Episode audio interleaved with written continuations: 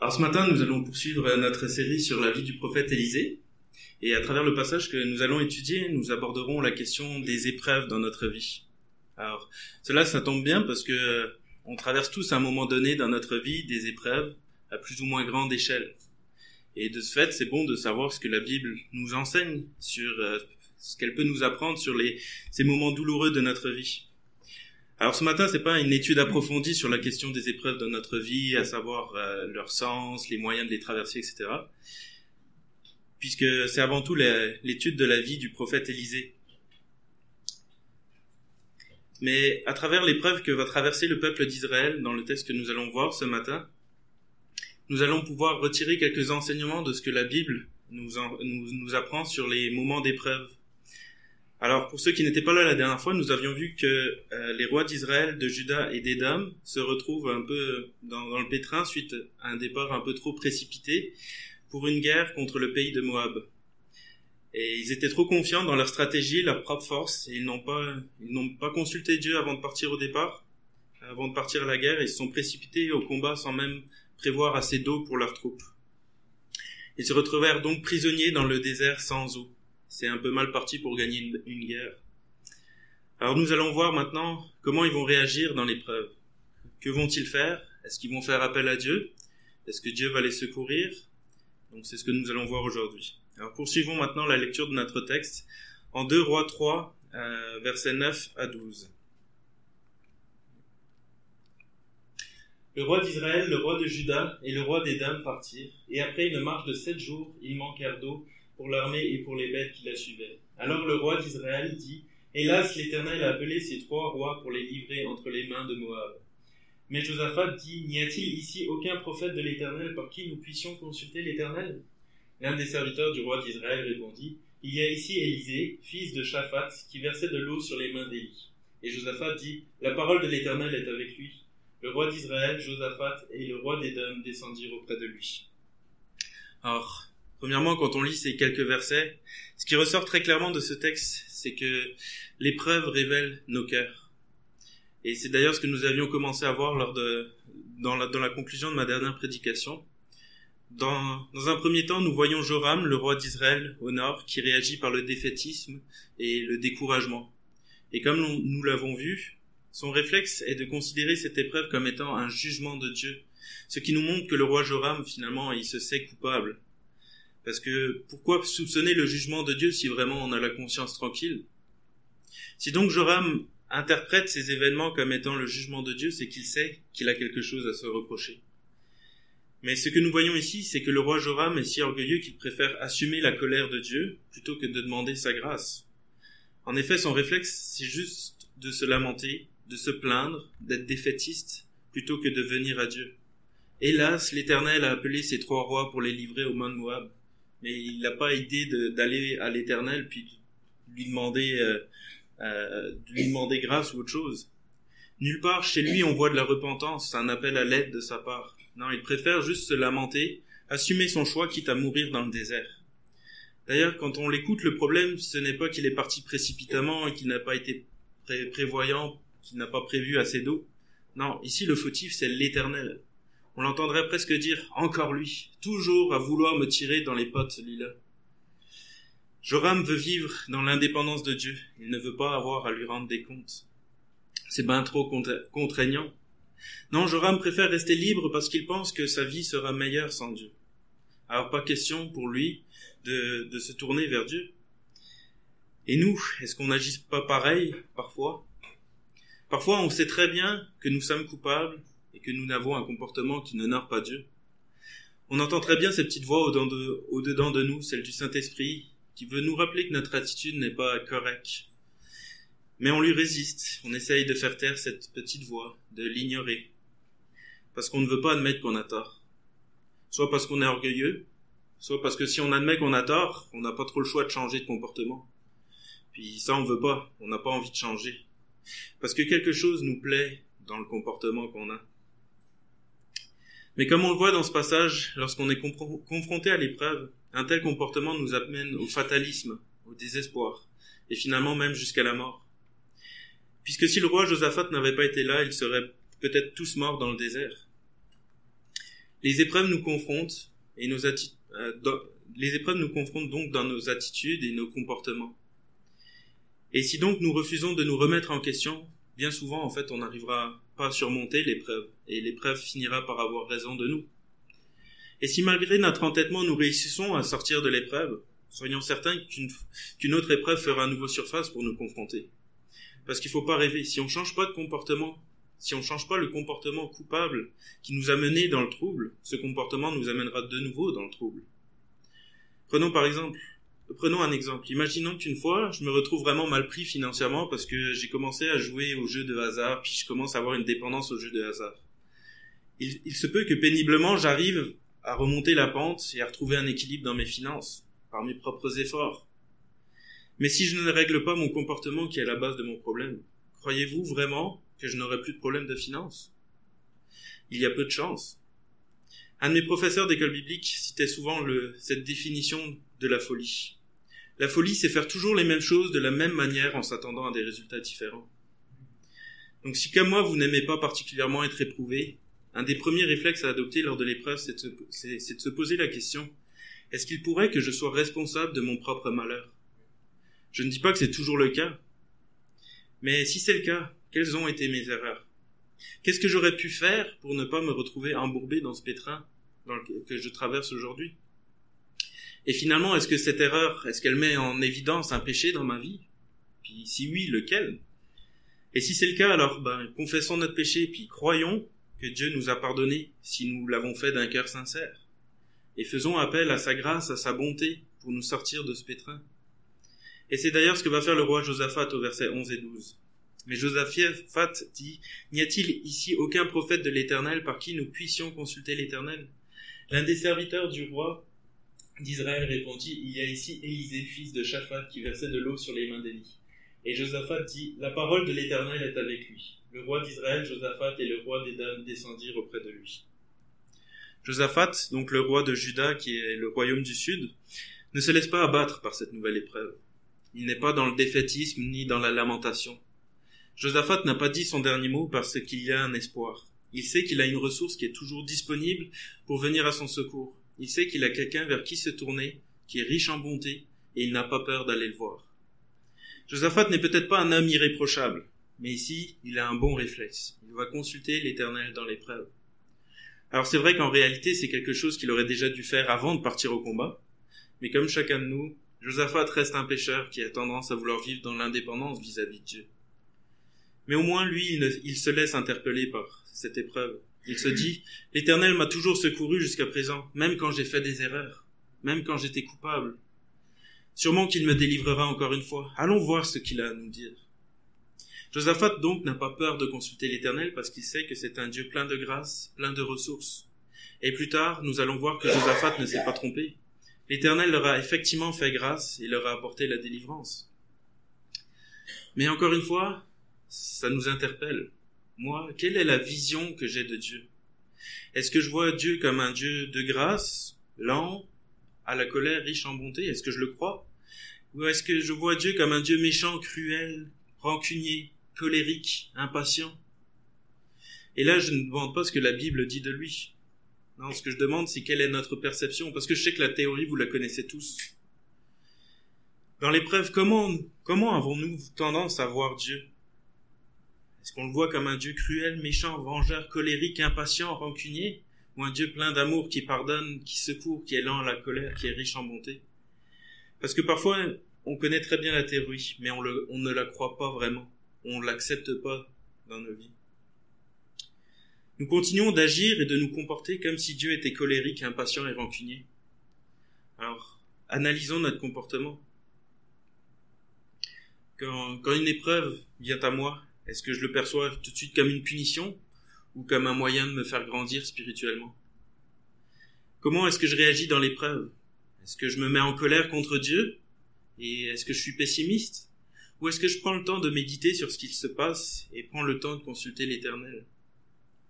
En tout cas, Josaphat, lui, il n'a pas peur de consulter l'Éternel et il semble même pas plus angoissé que ça par son épreuve.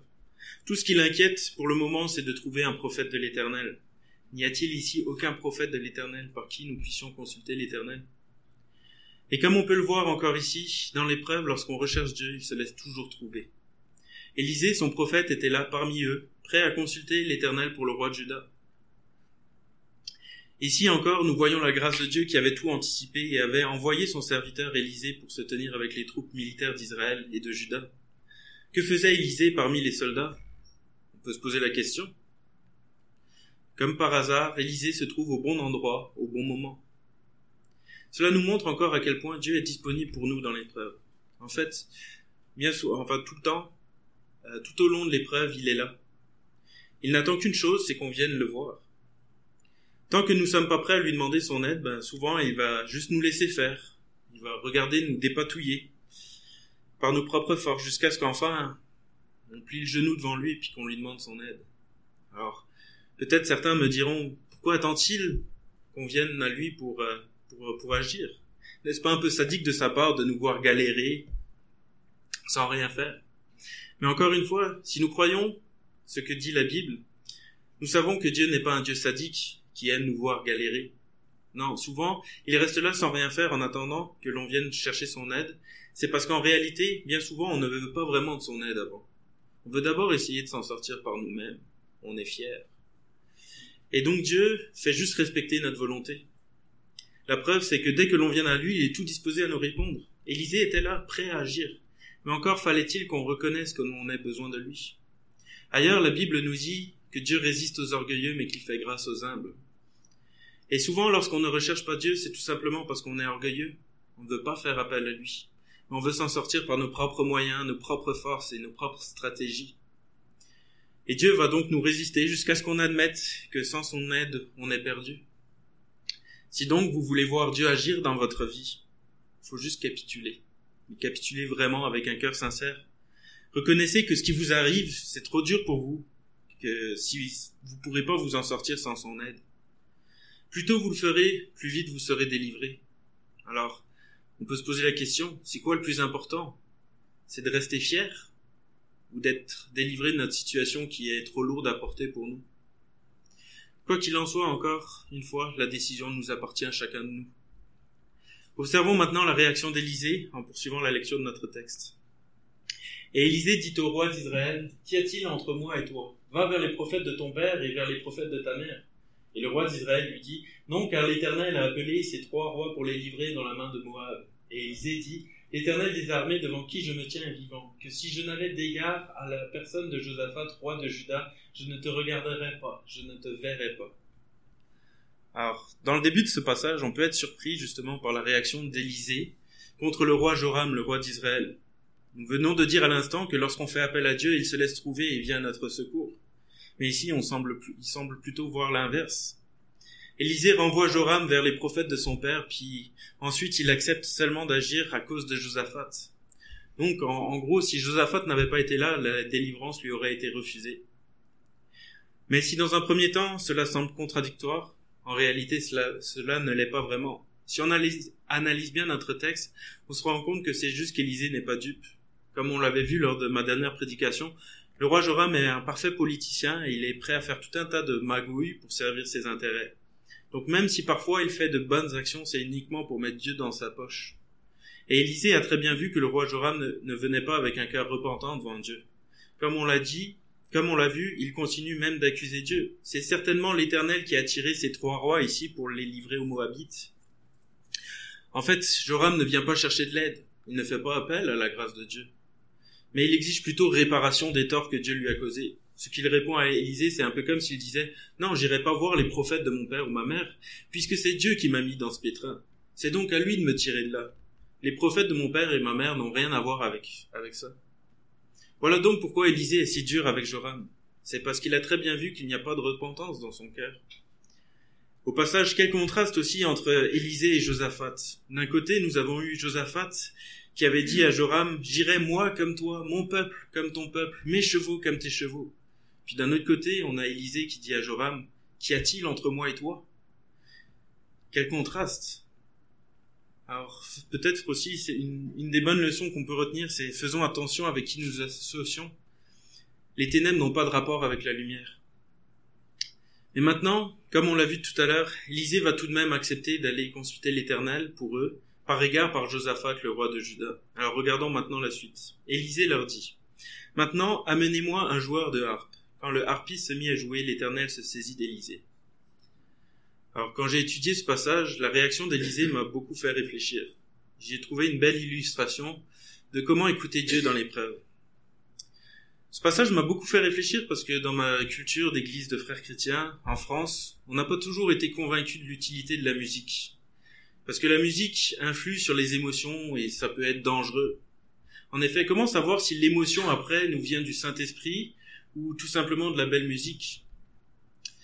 Puis il faut quand même faire attention aux émotions parce que quand on se laisse diriger par nos émotions, bah, ça peut nous mener dans tout un tas de désordres. Puis c'est vrai tout ça. Alors la musique c'est correct pour la louange, mais il faut faire attention à pas trop se laisser emporter par l'émotion. Restons maîtres de nous-mêmes.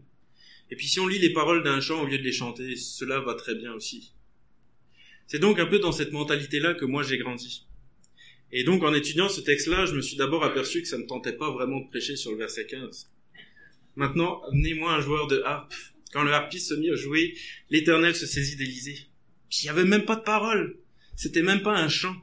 Juste de la musique. Comprenez un peu mon malaise face à un texte comme celui-ci. Il a fallu que quelqu'un joue de la harpe pour que Élisée soit saisie du Saint-Esprit. À mon goût, c'est un peu trop mystique, un peu trop émotionnel, je sais pas trop. Et pourtant, c'est là, c'est dans nos Bibles. Je pouvais pas ignorer ce verset. La musique a donc sa place dans notre spiritualité, et les émotions aussi. Alors maintenant, pourquoi Élisée fait venir ce joueur de harpe? Quel était son but? En fait, tout à l'heure, on a vu qu'Élisée était irrité contre le roi Joram, et donc probablement qu'il était un peu sur les nerfs. Il n'était donc pas très bien disposé pour être à l'écoute de l'Éternel. En demandant donc à un harpiste de venir jouer, probablement qu'Élisée cherchait d'abord à se calmer pour pouvoir être plus attentif à ce que l'Éternel veut lui dire. Parce que bien que les émotions sont bonnes et voulues par Dieu, il est vrai qu'il est plus difficile d'être à l'écoute lorsqu'on est irrité, lorsqu'on est en colère, qu'on est triste ou même qu'on est angoissé. Et c'est vrai que lorsque nous sommes troublés, c'est très facile pour nous de vider notre sac, de, de dire à Dieu tout ce qui nous pèse sur les épaules. Mais en revanche, quand il s'agit d'être à l'écoute de Dieu, de ce que Dieu veut nous dire, là c'est plus difficile à faire. Et probablement que nous négligeons souvent cette étape. Mais c'est quand nous négligeons cette étape que nous stagnons dans notre vie. Parce que si nous ne faisons que de nous plaindre sans jamais écouter Dieu, alors notre situation ne changera jamais. C'est pourquoi il faut agir. Imaginons par exemple un randonneur. Le matin, il s'est programmé une belle randonnée, un beau circuit. Mais ce dont il s'est, ne s'est pas aperçu, c'est qu'il a prévu un circuit un peu trop grand pour lui. Puis là, il se retrouve épuisé, découragé, à bout de force. Et il s'aperçoit que devant lui, il y a une très grande montée, bien ardue. Puis là, il désespère. Jamais j'y arriverai, j'en peux plus, c'est trop pour moi. Plus la force de monter. Mais en fond, il, il le sait qu'il n'a pas le choix. S'il veut retrouver sa voiture puis pouvoir rentrer chez lui ce soir, dormir dans un bon lit, il va falloir qu'il, qu'il remonte cette, cette, cette, cette pente. Donc le randonneur peut rester assis au pied de la montagne pendant des heures à se lamenter. Mais à un moment donné, il va falloir qu'il agisse, qu'il trouve une solution, qu'il commence à se mettre en marche et mettre un pas devant l'autre. Et il en est de même pour nous dans l'épreuve. Il y a un temps pour tout. Il y a un temps pour pleurer et un temps pour rire, un temps pour se lamenter, un temps pour danser. Et donc, après cette lamentée, il y a un temps pour se mettre en marche, mais pas dans n'importe quelle direction. Nous avons besoin du conseil de Dieu, qui est au contrôle de toutes choses et qui sait très bien quelle est la meilleure solution pour nous. Mais aussi, qui peut nous apporter une délivrance extraordinaire, surnaturelle. Mais pour cela, il nous faut prendre le temps de l'écouter, d'aller à sa rencontre. Si le roi ne, se, ne, ne serait pas allé voir Élisée, et si Élisée n'avait pas pris le temps de se calmer pour aller à la rencontre de l'Éternel, il n'y aurait pas eu de délivrance pour le peuple d'Israël, de Juda et d'Édom. Alors, lorsqu'on traverse une épreuve, quand nous traversons des temps difficiles et que nous sommes sous l'émotion, c'est correct de prendre le temps de nous exprimer à Dieu pour lui dire ce qui nous pèse, mais il ne faut pas s'arrêter là. Dieu est à notre écoute pour que l'on puisse décharger nos fardeaux auprès de lui. Mais n'oublions pas, après lui avoir vidé nos sacs, d'écouter aussi ce qu'il a à nous dire. Et pour cela, prenons le temps de nous calmer, pouvoir être mieux à l'écoute. Il est vrai que parfois, de la belle musique douce, calme, comme de la harpe, comme l'utilisait aussi le roi David pour calmer Saül, ben ça peut faire du bien. Et si nous pouvons mettre encore des chants chrétiens, ben c'est, c'est quand même encore mieux parce que parfois, En, en plus d'avoir de la musique, on a des paroles qui nous encouragent, qui nous consolent, qui, qui nous calment. Et alors, comme le prophète Élisée, nous serons en mesure d'être à l'écoute de Dieu. Et lorsque nous sommes disposés à écouter Dieu, Dieu nous parle. Et c'est aussi à ce moment-là que Dieu s'est révélé, révélé à Élisée. Quand le harpiste se mit à jouer, l'Éternel se saisit d'Élisée, qui dit « Voici ce que déclare l'Éternel. Creusez beaucoup de fosses dans le lit desséché de ce torrent. Car l'Éternel vous le dit, ce ravin se remplira d'eau, sans que vous ne voyiez ici ni vent ni pluie, et vous aurez à boire, vous, vos troupeaux et vos bêtes de somme. Mais faites encore peu de choses pour l'Éternel. Il vous donnera aussi la victoire sur les Moabites. Vous détruirez toutes leurs villes fortifiées et toutes les villes importantes. Vous abattrez tous leurs arbres, vous boucherez toutes leurs sources d'eau, et vous dévasterez tous leurs meilleurs terrains en les couvrant de pierres. » Dieu n'est-il pas merveilleux ? Alors que les trois rois ont juste demandé à boire pour leurs hommes, Dieu leur donne en plus de ça la victoire sur les habitants de Moab. Et, c'est, et, et ça, c'est quelque chose que nous pouvons souvent voir dans notre vie. Dieu répond souvent au-delà de nos attentes, lorsqu'on prend le temps de voir sa main dans nos vies. C'est vrai qu'il ne le fait pas systématiquement, parce que parfois nos désirs ne sont pas des bons désirs, ou parce que parfois il veut nous apprendre quelque chose en nous ne, en, en nous ne donnant pas ce que nous lui demandons. Mais quoi qu'il en soit, parfois Dieu répond aussi au-delà de nos attentes. Personnellement, par exemple, j'essaie souvent de me contenter de ce que Dieu me donne, et de me contenter aussi quand je, j'ai quelque chose à demander, je me contente de demander le minimum à Dieu. Parce que je crois que Dieu nous appelle au contentement. Mais souvent dans ma vie, alors que je demandais le minimum, Dieu m'a donné tellement plus que ce que je demandais. Je ne dis pas que je ne l'espérais pas, parce que quand on connaît Dieu, c'est difficile de ne pas espérer qu'il nous donne plus que ce que nous demandons, parce qu'on sait que Dieu est généreux, qu'il nous donne souvent au-delà de ce que nous demandons. Mais même si j'espérais que Dieu me donne plus, j'étais prêt à me contenter s'il me donnait rien. Quand donc nous prions, soyons assurés que Dieu veut notre bien, que c'est un Dieu plein de grâce, qu'il est généreux, et très souvent qu'il pourvoit même au-delà de ce que nous demandons. Maintenant, poursuivons la lecture de notre texte pour savoir comment le combat s'est finalement déroulé. Le lendemain matin, à l'heure de la présentation de l'offrande, de l'eau descendit du côté des dames, et la contrée fut inondée. Cependant, les Moabites, ayant appris que les trois rois venaient les attaquer, avaient mobilisé tous les hommes en âge de porter les armes, et même ceux qui avaient passé l'âge, et avaient pris position sur la frontière. Le matin, quand ils se levèrent, les soldats moabites virent en face d'eux des eaux rouges comme du sang, car le soleil se reflétait dans l'eau. Ils s'écrièrent « C'est du sang ! Certainement les rois ont tiré l'épée l'un contre l'autre, et ils se sont mutuellement entretués. À présent, Moabites, courons au pillage !» Et ils se précipitèrent sur le camp des Israélites, mais ceux-ci surgirent devant eux et les battirent, puis les poursuivirent après les avoir mis en fuite.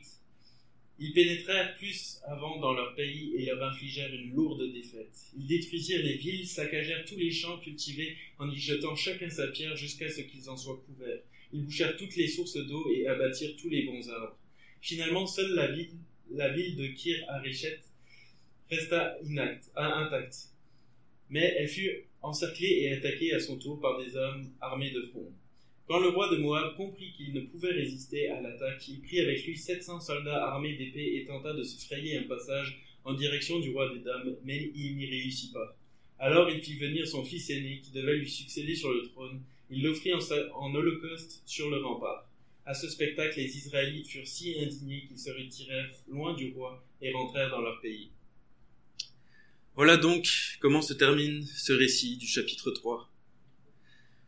Quel dénouement décevant, n'est-ce pas ? Lorsqu'on lit ce texte, on reste sur notre faim. On se dit, c'est tout ? C'est comme ça que ça termine ? Et après ? Mais en réalité, si le récit se termine comme ça, c'est bien volontaire de la part de l'auteur du livre des rois. Premièrement parce qu'il ne cherche pas à embellir l'histoire, mais aussi parce que, justement, son but, c'est de nous laisser sur notre faim. Son but, c'est de nous faire réaliser à quel point c'est décevant lorsque notre foi est faible, lorsqu'elle vacille. Ce que nous réalisons à travers ce passage, c'est que Satan utilise notre incrédulité pour nous voler la victoire qui était pourtant assurée. Dans ce texte, le peuple d'Israël avait la victoire assurée. Dieu lui avait promis de lui donner la victoire, et le peuple d'Israël était d'ailleurs très bien parti pour vaincre les Moabites. Il ne leur restait plus qu'une dernière ville à conquérir. Tout le reste du pays de Moab avait été dévasté. une dernière petite ville de, et ce territoire était à eux conformément à ce que l'Éternel leur avait promis. Mais encore, c'est peu de choses pour l'Éternel, il vous donnera aussi la victoire sur les Moabites. Vous détruirez toutes leurs villes fortifiées et toutes les villes importantes, vous abattrez tous leurs arbres, vous boucherez toutes leurs sources et vous dévasterez tous leurs meilleurs terrains en les couvrant de pierres. Finalement, comme on le voit au verset vingt-cinq, il ne restait plus que la ville de Kir-Haréseth à prendre. Et ils y seraient arrivés sans problème si leur, si, si leur foi n'avait pas vacillé. Même le roi Moab avait bien compris qu'il n'avait aucune chance de s'en sortir, puisqu'au verset vingt-six, il, dit, il, il nous dit « Quand le roi Moab comprit qu'il ne pouvait résister à l'attaque », montrant bien que le roi Moab savait qu'il n'avait aucune chance de s'en sortir. Alors le roi Moab utilisa une des stratégies préférées de Satan pour nous voler la victoire. Il fit douter le peuple d'Israël en posant un geste ultime de désespoir. Comme cela se faisait dans les religions païennes, il offrit publiquement son fils aîné en holocauste à, à sa divinité païenne. Ce geste était tellement fort qu'il provoqua en fait de la crainte et le trouble parmi les Israélites. À ce spectacle, les Israélites furent si indignés qu'ils se retirèrent loin du pays et rentrèrent dans leur pays. Alors le mot traduit ici par « indigné », c'est le mot « kazap ». Et le théologien Daniel Arnold va dire « Kazap signifie colère, fureur, indignation, irritation, trouble ou même écume pour de l'eau agitée. C'est probablement moins la colère que le trouble qui est souligné ici, le trouble d'Israël qui craint subitement le courroux de Kémosh, le dieu national des Moabites. Les Israélites qui se soucient peu de la colère de l'Éternel craignent la colère du dieu païen, et cela malgré leur succès militaire et malgré l'intervention surnaturelle de Dieu qui vient de démontrer sa puissance et sa volonté d'aider Israël. La superstition est une folie, elle voile l'intelligence et étouffe le bon sens. Contre toute logique, Israël se retire. La stratégie du roi de Moab a donc bien fonctionné. Il a réussi à susciter la crainte chez les Israélites, qui ont abandonné le, le, le combat en donnant la victoire aux Moabites finalement. Mais ce que je veux vous dire aujourd'hui, c'est que la stratégie du roi de Moab, Satan continue encore de l'utiliser dans nos vies. Parfois, nous avons tout pour réussir dans la vie. Dieu est à nos côtés, il nous guide, il nous accompagne, il nous ouvre les portes, il nous encourage, et cetera. Et pourtant, parfois notre vie reste misérable. Elle reste misérable parce que Satan a réussi à nous faire douter, parce que Satan a réussi à nous décourager, parce que Satan a réussi à nous faire peur. Et il n'y a rien de plus décourageant que ça, parce que comme dans notre texte aujourd'hui, on voit le potentiel. On voit que tout est là, on voit que les Israélites sont à deux doigts de la victoire, mais ils ne la saisiront pas. Et malheureusement, parfois, dans nos vies, c'est pareil. On a tout pour réussir, on a l'approbation de Dieu, on a son soutien, on a ses dons, on a son esprit en nous. Mais on se laisse décourager, on laisse le doute nous envahir et on passe à côté de, de la victoire parce que nous doutons. Le doute, c'est ce qui a volé la victoire aux Israélites contre les Moabites.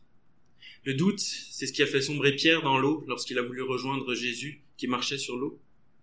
Le doute, c'est ce qui va détourner notre attention, c'est ce qui va nous faire comparer et convoiter, c'est ce qui va nous rendre malheureux, tristes, insatisfaits.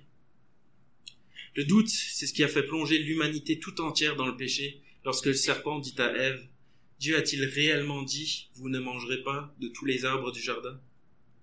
Mais aussi et surtout le doute, c'est ce qui a volé la vie éternelle dans la présence de Dieu à des milliards de personnes depuis le début de l'humanité. Regardons d'ailleurs ce que nous dit l'apôtre Jacques au sujet du doute. « Car celui qui doute est semblable au flot de la mer, agité par le vent et poussé de côté et d'autre. Qu'un tel homme ne s'imagine pas qu'il recevra quelque chose du Seigneur. C'est un homme irrésolu, inconstant dans toutes ses voies. » Le doute fait donc de réels ravages dans nos vies, et il nous a déjà volé plusieurs victoires, et peut-être qu'il continue de le faire encore aujourd'hui. Est-ce que nous laissons encore Satan nous voler la victoire en cherchant à nous intimider ou à nous décourager ? Parfois, on continue de vivre comme si Satan avait autant de pouvoir que Dieu, qu'ils étaient encore en guerre et qu'on n'était pas sûr encore de savoir qui c'est qui allait gagner. Mais la réalité, c'est que Satan a déjà été vaincu, il a déjà été terrassé par Jésus-Christ à la croix. On n'est pas dans l'attente de savoir qui va gagner, on n'est pas comme à un jeu de course à parier sur quel cheval va gagner en mettant toutes nos, nos billes de, de son côté. Non, en réalité, la course est déjà terminée puis Dieu a triomphé. Quand on est du côté de Dieu, on est automatiquement dans l'équipe gagnante. Alors arrêtons de vivre comme si nous n'étions pas sûrs d'avoir la victoire. Arrêtons de donner à Satan plus de pouvoir qu'il en a sur notre vie. En réalité, en tant qu'enfant de Dieu, on est automatiquement protégé. Dieu nous a rachetés, nous lui appartenons et il nous a fait la promesse qu'aucune tentation ne vous est survenue qui a été humaine. Et Dieu qui est fidèle ne permettra pas que vous soyez tentés au-delà de vos forces. Mais avec la tentation, il préparera aussi le moyen d'en sortir afin que vous puissiez la supporter. C'est pourquoi, mes bien-aimés, fuyez l'idolâtrie. Ici, si on fait bien attention, l'apôtre Paul a mis la relation l'idolâtrie et notre assurance. Il est clair ici pour l'apôtre Paul que c'est lorsque nous doutons de Dieu que nous tombons dans l'idolâtrie, qu'on va se trouver d'autres idoles dans notre vie. Puisque c'est juste après avoir rassuré les Corinthiens en leur disant qu'ils ne sont pas éprouvés au-delà de leur force qu'il va dire « C'est pourquoi, mes bien-aimés, fuyez l'idolâtrie ». Parce que lorsqu'on, c'est, parce que lorsqu'on doute de Dieu, c'est là qu'on va se tourner vers d'autres dieux et que nous perdrons la victoire, comme les Israélites qui ont plus cru au dieu de Moab qu'à leur propre dieu. Parce qu'ils ont douté de Dieu, ils ont eu plus peur de Dieu, du dieu de Moab que de leur propre dieu et ils sont passés à côté d'une victoire écrasante. Parce qu'ils ont douté de Dieu, ils ont perdu la guerre. Alors nous, si nous voulons éviter de marcher sans cesse dans la défaite, il nous faut croire en Dieu. Il nous faut croire en ses promesses. Il nous faut croire que si Dieu est pour nous, qui sera contre nous?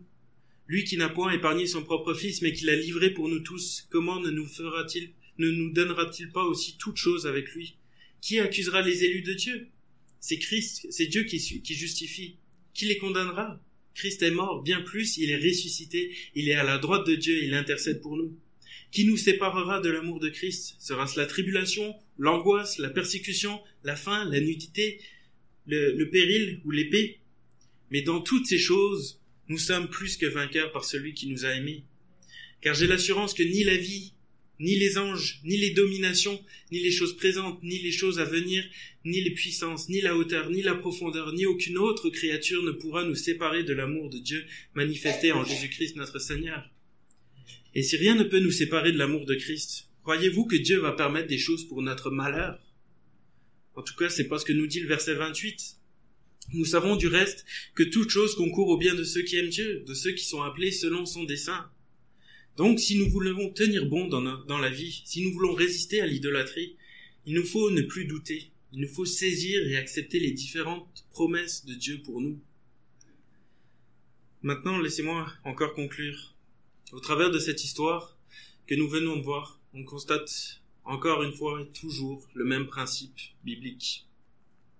C'est par la grâce que vous êtes sauvés, par le moyen de la foi. Cela ne vient pas de vous, c'est le don de Dieu. Ce n'est point par les œuvres afin que personne ne se glorifie. Alors peut-être me direz-vous, où est-ce que je vois ça dans cette histoire? Tout simplement en la délivrance que Dieu a accordée aux Israélites alors qu'aucun d'eux ne le méritait. Premièrement, nous avons le roi Joram, où Élisée lui a clairement dit « L'Éternel des armées dont je suis le serviteur est vivant. Si je n'avais d'égard à Josaphat, roi de Juda, je ne ferais aucune attention à toi et je ne te regarderais pas. » Autrement dit, le roi Joram méritait juste de mourir ici dans le désert. Il ne méritait pas d'être sauvé et encore moins de remporter la, la, la bataille. Alors, pour Joram, c'est assez clair. Mais pour Josaphat, c'est quand même lui qui a eu le réflexe de se tourner vers l'Éternel, n'est-ce pas? Puis Élisée, en plus de ça, a dit que c'est par égard par Josaphat qu'il acceptait d'intervenir. Alors, pourquoi Josaphat ne méritait pas la, la victoire? Tout simplement de par son alliance avec Joram. Josaphat consulte l'Éternel quand il se retrouve dans le désert sans eau. Mais pourquoi il l'a pas consulté avant? Surtout que Josaphat a déjà un historique qui aurait dû lui suggérer de consulter l'Éternel, voire de pas faire d'alliance du tout avec Joram. Josaphat avait déjà fait l'erreur de s'allier avec le père de Joram, le roi Achab. Et il avait d'ailleurs failli perdre la vie à ce moment-là. D'ailleurs, c'est, c'est dans cette bataille où le roi Achab, justement, est mort, et que Josaphat faillit perdre, perdre la vie aussi. L'Éternel avait clairement fait des reproches à, à Josaphat après, après son alliance avec Achab. Regardons deux Chroniques dix-neuf, versets un à trois. Josaphat, roi de Juda, revint en paix donc, de cette guerre, dans sa maison à Jérusalem. Jéhu, fils de Hanani, le prophète, alla au-devant de lui, et lui dit... Et dit au roi Josaphat, « Doit-on secourir le méchant et aimes-tu ceux qui haïssent l'Éternel? À cause de cela, l'Éternel est irrité contre toi. Mais il s'est trouvé de bonnes choses en toi, car tu as fait disparaître du pays les idoles, et tu as appliqué ton cœur à chercher Dieu. » Et ce n'est pas tout. Quelque temps après, Josaphat recommence encore une fois avec le roi Akazia, donc le frère de Joram cette fois-ci. Après cela, Josaphat, roi de Juda, s'associa avec le roi d'Israël, Akazia dont la conduite était impie. Ils s'associèrent avec lui pour construire des navires destinés à aller à Tarsis, et ils firent des, des navires à Etsjon-Guéber. Alors Élisée, fils de d'Odava et de Marisha, prophétisa contre Josaphat et dit: « Parce que tu t'es associé avec Akazia, l'Éternel détruit ton œuvre. » Et les navires furent brisés et ne purent aller à Tarsis. » Puis comme si tout cela ne lui avait pas servi de leçon, Josaphat, encore une fois dans notre récit, sans consulter l'Éternel, s'associe avec Joram pour aller en guerre contre Moab. Alors est-ce que Josaphat méritait la délivrance? Non, pas du tout. Il semble qu'après deux avertissements, une petite correction aurait fait du bien, n'est-ce pas? Et pourtant, Dieu fait encore, a fait encore grâce une, une fois. Alors, qui ici a encore du mal que Dieu a, qui ici encore a du mal à croire que Dieu est lent à la colère et riche en bonté? En tout cas, ici, nous avons une belle illustration que si notre salut dépendait de notre mérite, nous n'arriverions jamais à obtenir ce salut. Alors, merci Seigneur pour ta grâce. Merci parce que c'est par ta grâce qu'on est sauvé. Merci pour ta patience envers nous. Merci Seigneur d'avoir payé le prix en mourant à la croix à notre place, pour que nous puissions avoir accès à, la, à ta présence pour l'éternité. Amen.